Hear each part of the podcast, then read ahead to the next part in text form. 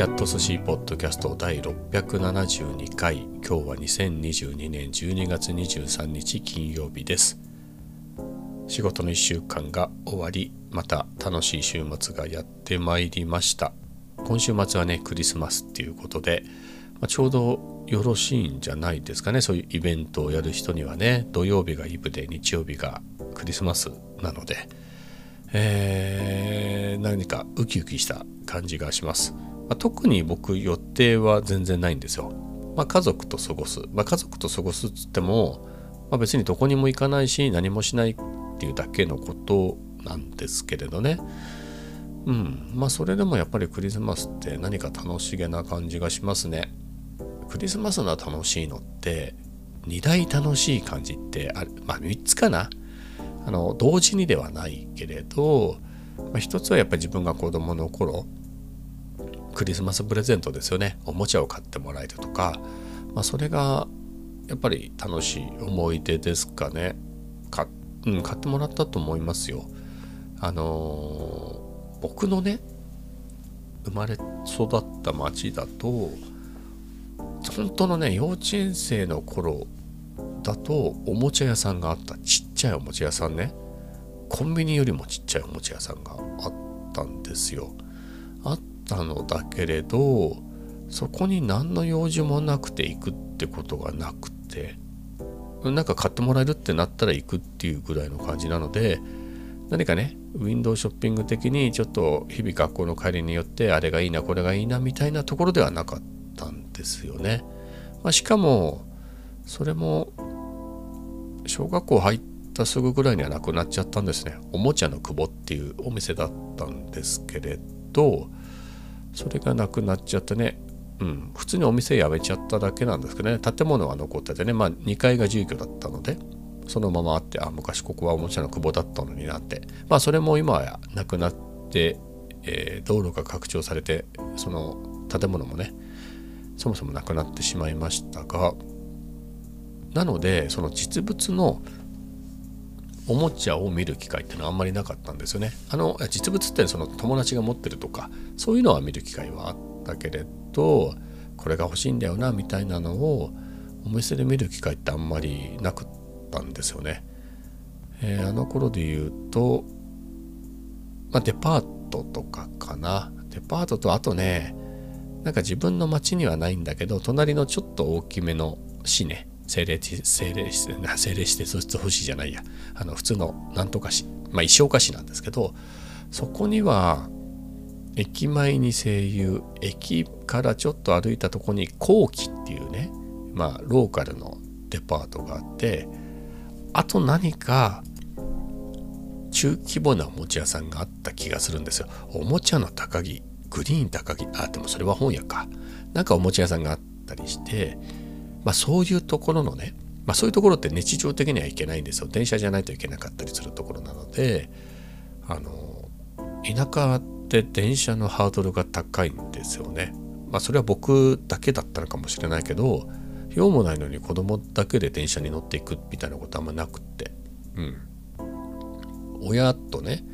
なんかちょっと行こうかなんて言われて行くようなところだったのではい。まあ、そういう中でやっぱクリスマスっていうとやっぱ12月に入るとね新聞の折り込みのチラシにそういうおもちゃのクリスマスプレゼントですよね。そういうチラシが入ってくるのがそれが楽しくてね嬉しくてね、うん、それを見てクリスマスにはこれを買ってもらうんだなんて言ってね、えー、丸をつけたりしてねこれ見よがしに親にねまあでも親が勝手に買ってきてくれるってことはないんで、まあ買いに行くぞなんつってね。買いに行くぞっていうか、まあ母親と買いに行くか、うちはちっちゃい運送屋会社をやってたので、そこの従業員の人に車でね、のけれてもらって買ってくるとか、まあそんなんだったんじゃないかなという気がしますが、まあとにかく楽しい思い出ですね。まあそれがまず第一。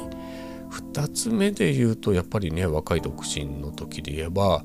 まあ、恋人と過ごすとか、まあ、そんなんですよね、まあ、恋人と過ごすもしくは過ごさないみたいなのもあると思いますけどいなくてね、えー、のもあるけどまあそれが2つですかね。3つ目になるとやっぱり結婚して子供ができるとね今度はプレゼントをあげる立場だね。だからその朝起きた時に、まあ、子供にねそれとなくサンタさんに何をお願いするのみたいな話から始まりですよね。でそれを事前に買っておいてでクリスマスの夜っていうか早朝っていうかね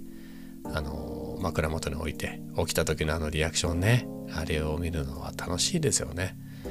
まあそういうのと、まあ、あとは家族のイベントとしてね自分が親となっての家族とイベントとしてのクリスマスケーキだったりとかね、まあ、そういうのがまあ3つ3大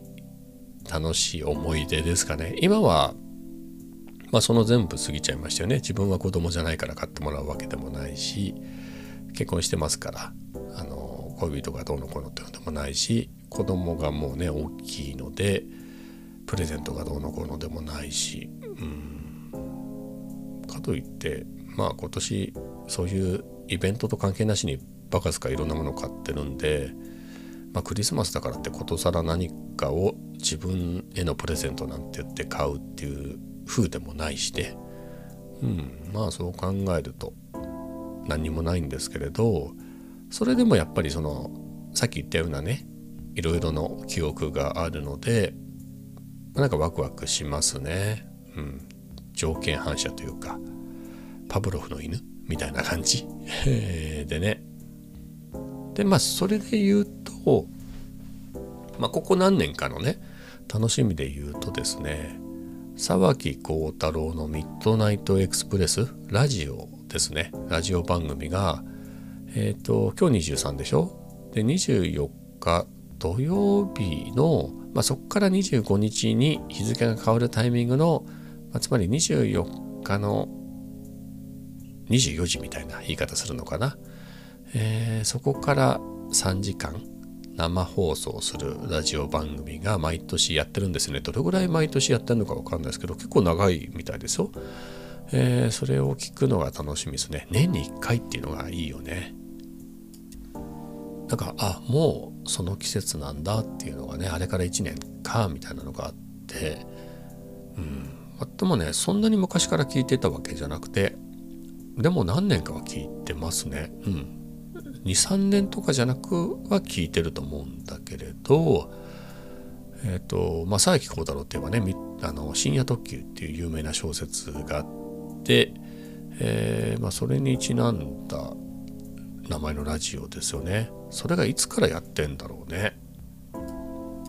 いやねこのミッドナイトエクスプレスのツイッターがあるんですよ。でもこれは普段はつぶやいてないわけ。もう12月のまさにこんぐらいの季節あの時期になるとあの今年もやることになりましたみたいなツイートが入ってそして当日を迎えるみたいなね。いやすごくないですか？そんな感じなんですよね。だからその前のツイートを見ると1年前みたいな。だからすぐ何年も振り返れちゃうようなね、まあ、同じような内容の。えー、まあそそれだけのためにフォローしてますけどね。まあそういうツイッターも楽しいですよね。でいつからやってんだろうと思ってウィキペディア見てたら1997年から12月25日まあ過去24日の深夜に JWAVE で放送されているっていうことですね。そんな前からやってんですね。まあ確かにあのー、沢木幸太郎って言えばもうそのと30年ぐらい前ですね。あの深夜特急っていう小説をあの会社の先輩が好きでね、えー、それで今これ読んでて面白いんだよなんとか編みたいなのねそういう話は聞いたことがあってただ僕は読んだことはなかったんですけど、えー、ぐらいの知あの知識はねあったんだけれど多分あれかなカメラかなカメラの方かもしれないですね。写真もこの方やるんで僕が写真を趣味にしてからその写真雑誌でね、出てきたりしたと思うんですよ。えー、なので、まあ、そこからね、えー、また名前が、えー、身近になり、まあ、そこで、まあ、これもまたまた写真つながりの人なんですけどねそのその人がツイッターでねこの季節になると、えー、ミッドナイトエクスプレス今年もあるななんていうのをつぶやいててあそれでもうそういうのがあるんだみたいな感じで聞いたら面白かったっていうんでね、まあ、そこから毎年聞くようにしてるっていうか、まあ、忘れちゃった時もありましたけどね、まあ、ラジコのタイムフリーで聞きましたけれどやっぱり生で聞くのがあれは楽しいね。CM が入ったりもするけどなんかあれだけはやっぱり、うん、生でね。やっぱ年に一度生で聞くっていうのが楽しいなと思って、まあ、別に何があってまあ沢木さんが喋ってあとはハガキなんかが来て、まあ、それについてちょっと喋ったりしてで、まあ、あとはほとんど音楽が流れてるみたいな、えー、番組なんだけれどね。まああっという間の3時間っていうかね。もう本当に明日が楽しみですね。これが今のクリスマスの楽しみですね。まあでこれがね、えー、クリスマスが終わると何でしょう。街がもう一気に新年ムードになりますよね。まあ、イルミネーションなんかはねやっぱり寂しかったりするからそのまま結構1月とか2月ぐらいまで残ってたり、えー、することも多いけれどサンタクロースだとかクリスマスツリーはさすがにしまわれちゃってね、えー、なんか門松は早いかもしれないけどまあでもそろそろもう来週とかはね大晦日ですからねそろそろ出てくるとこもあるんじゃないですか。ほら休みに入っちゃう前にね、えー、大きなマンションのエントランスとかにねそういうのが飾ってあったりとかねするし、うん、まあ売り物としてのねディスプレイとしてだって実際スーパーとか行ってもね入り口とかにしめ縄とか売ってますもんね。えー、みたいな感じでね一気にガラッとね雰囲気が変わるっていうのも面白いところかなと思いますけれど。まあそれはねクリスマスが終わってからは終わってから話せばいいかなと思いますんで。はい、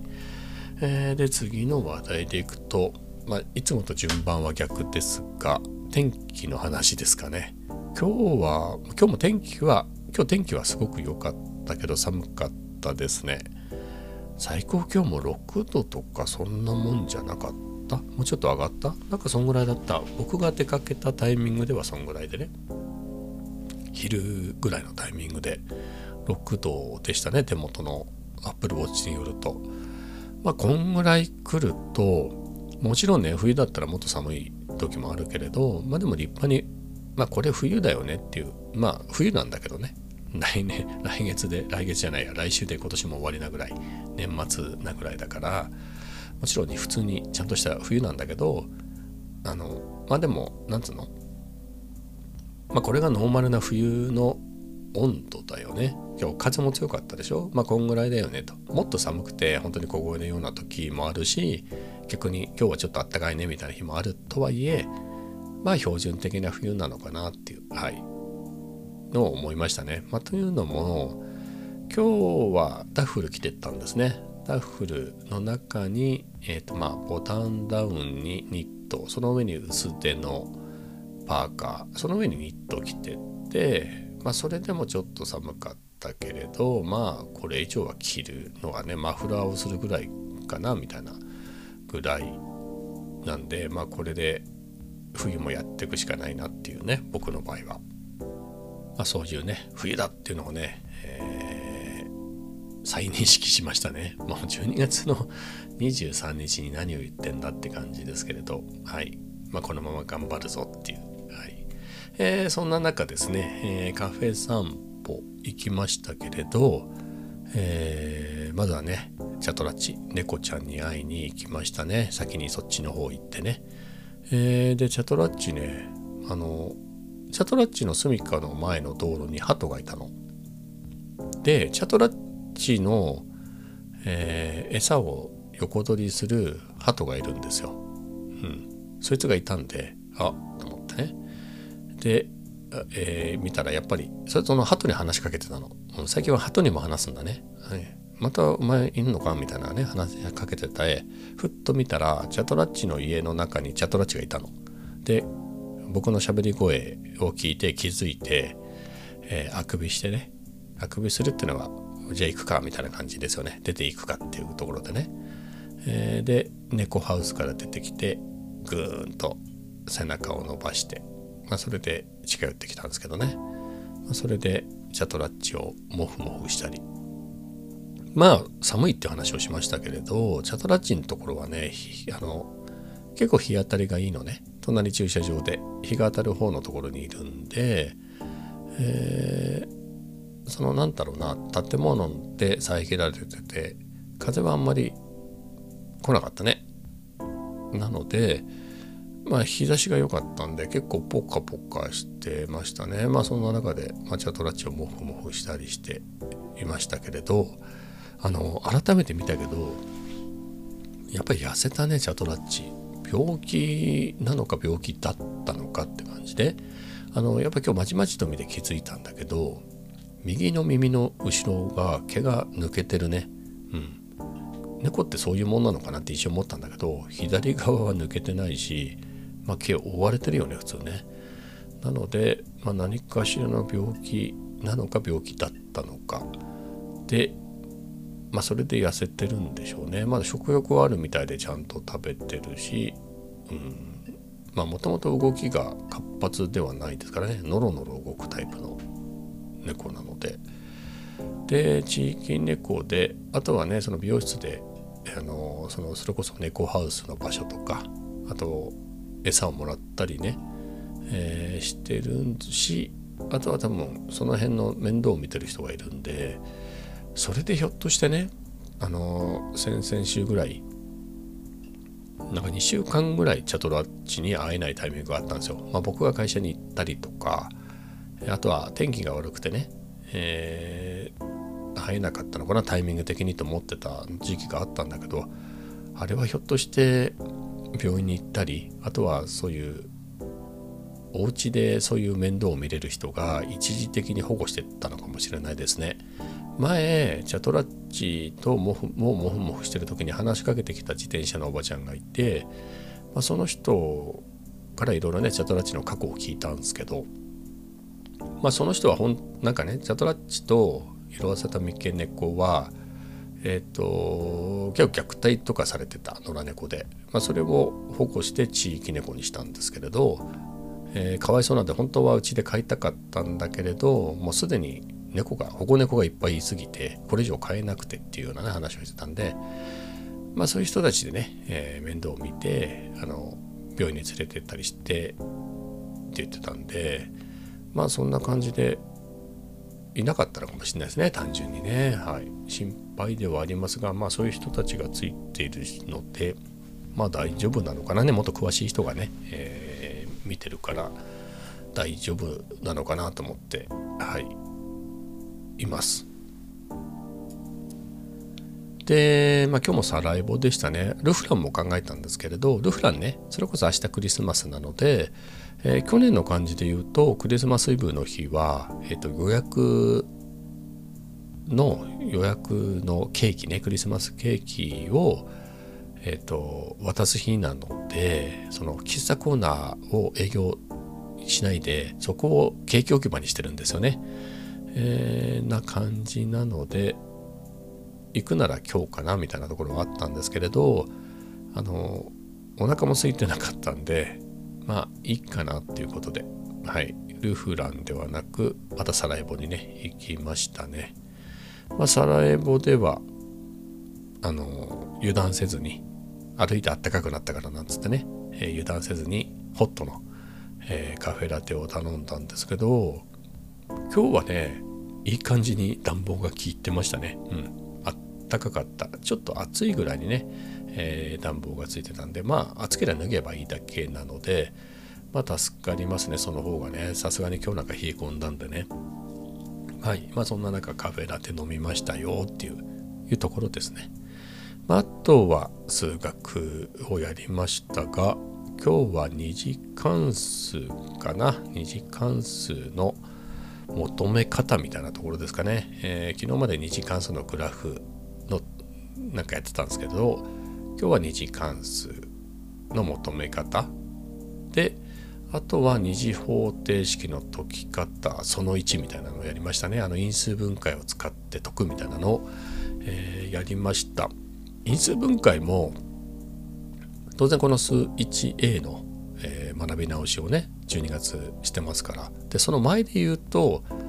えー、多分2月3月ぐらいをかけてやったんじゃないのかな。そのタイミングでもやってますんでね。で12月の初め。だってほら数一の最初の方ってまず数と式なのでえっ、ー、と、まあ、本当の最初の最初の方がね展開展開の情報の公式とか、えー、でその逆で因数分解が最初の方にやるんでそれで一通りやってるんですよね。2週間3週間前に。にもかかわらずみたいな感じでしたね因数分解。あもちろんたすきがけの因数分解でねやるのねみたいなの分かったんだけどもうちょっと あやふやだったねあの公式ね。はい。公式がかなりあやふやでしたけれどまあそういうのでねたくさん数こなして身につけないといけないしあれみんな覚えてんの？あれ。覚えてる？あれ。もう10年前20年前30年前の習ったやつって覚えてんですか？僕は3週間前にやったやつはやったのは覚えてるけどちょっと自信ないね。はい。えー、みたいな感じでどうしたもんかなって感じですけれど。まあこうやってね、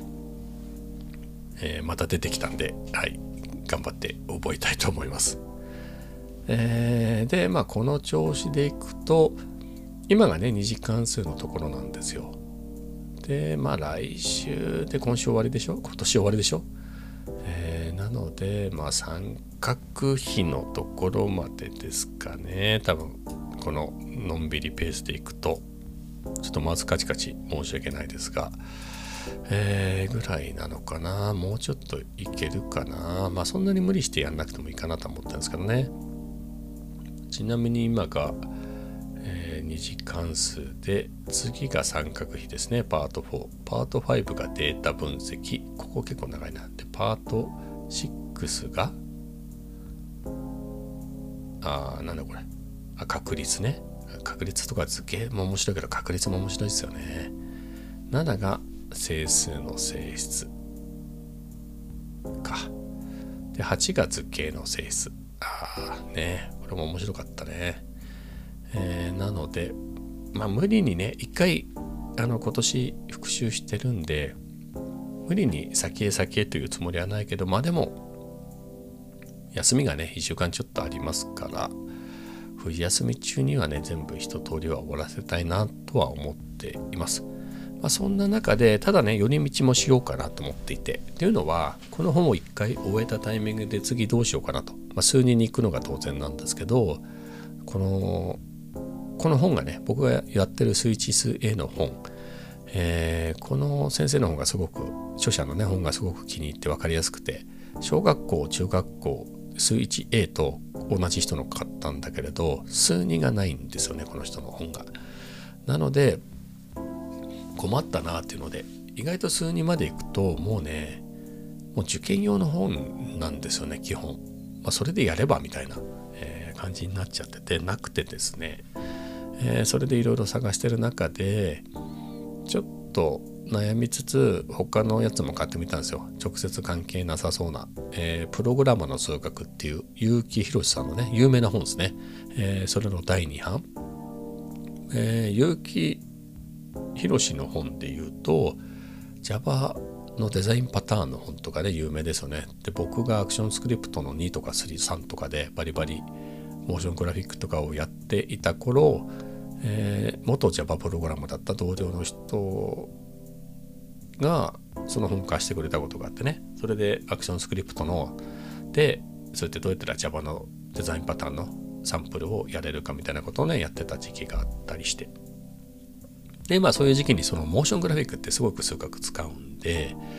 プログラムね数学はもともと苦手なんでそこをちょっと勉強したいなと思ってプログラムの数学の初版もその頃あったと思うのよ。で買いたいなと思ってね見たんだけど僕のだって今今そこから15年とか経ってねやってるぐらいだから今ね学び直ししてるぐらいだからその時点で知らないわけね。でこれ読んでもどうせ俺分かんないだろうなと思ってその前提の知識がないから無理かなと思ってね。まあ結局買わずだったんですよ。でも 1A をね一旦だから4月ぐらいのタイミングだと終わらせてたんで今だったらと思ってね。でサンプルとか読んでみたらあ結構いけそうだなっていうのとあとちょうど Kindle のなんか半額ぐらいで買えるようなね、えー、セールかなんかやっててそれで買って、えー、だけれど結局ね数人の本をねまあこれでいこうと思って買ったんですよね。であとそんな中であとはね数学×アルゴリズムっていう本を買って、まあ、どっちか競技プログラミングに近いんだけどその本もすごく面白くてでどれにしようかなみたいなのをちょこちょこやってるうちにまあもともと何で数学やってるかって、まあ、苦手を長年の子供の頃からの苦手を克服したいっていうのもあるけれど、まあ、プログラムの仕事が多いんでねプログラムってロジックだけで済むものもあればっていうので、まあ、大体ロジックで済んじゃうような仕事しかしてないんですけれど、まあ、数学もできたらなっていうことでねなので、まあ、数学×アルゴリズムの本をやってたの。でそのタイミングでやちょっとやってしまちょっとやったタイミングでいや仕事でも結構プログラムの仕事が増えてきてなのでそのコード書く欲求みたいなのがそれで満たされちゃってあまりやってその後やってなかったのね。でそのうち今に至るわけですよ。12月から数学やっぱりまあ年直そうってもう一回ね再復習してるわけなんで、まあ、それぐらい間が空いちゃったんですよね。もう忘れちゃうとあちょっともう今やっても分かんねえなみたいな思うとね手が伸びなくなったりして。でどうしようどうしようで、えー、このまませっかくね学び直したのに忘れたのはもったいないっていうことで12月から再復習してるっていうことな。まあみたいなところで、えー、放置になっちゃってるんでね、まあ、その中でプログラムの数学を読んでみたらね、改めて読んだんですよ。つうか全然読み切ってないのね、えー、買うだけ買って、えー、だったのを昨日ちょっと読んでみたらあなんか結構わかるなと思って、えー、面白いと思ったのでそのこの今の数 1A の本をまあ優先ではあるけれどそのプログラマーの数学もね寄り道しつつ、えー、進んでいけたらなと、はい、思っています。非常に面白いですね。読み物としても面白いですね。うん。やっぱりいいなと思って。はい。思 思ってばっかりいますけどね。思いました。まあそんなところですかね。今日のところは。実はこれ2テイク目でして30分きっかり喋ったんですけれど、えー、どうもうまくまとらまとまらないなということで、はい、撮り直しました。まあ、だいぶ、えー、皆さんはね、このバージョンしか聞けないんであれですけど、さっきのバージョンよりは自分としてはまとまってるかなということで、今日はこの辺で終わりたいと思います。それではまた明日。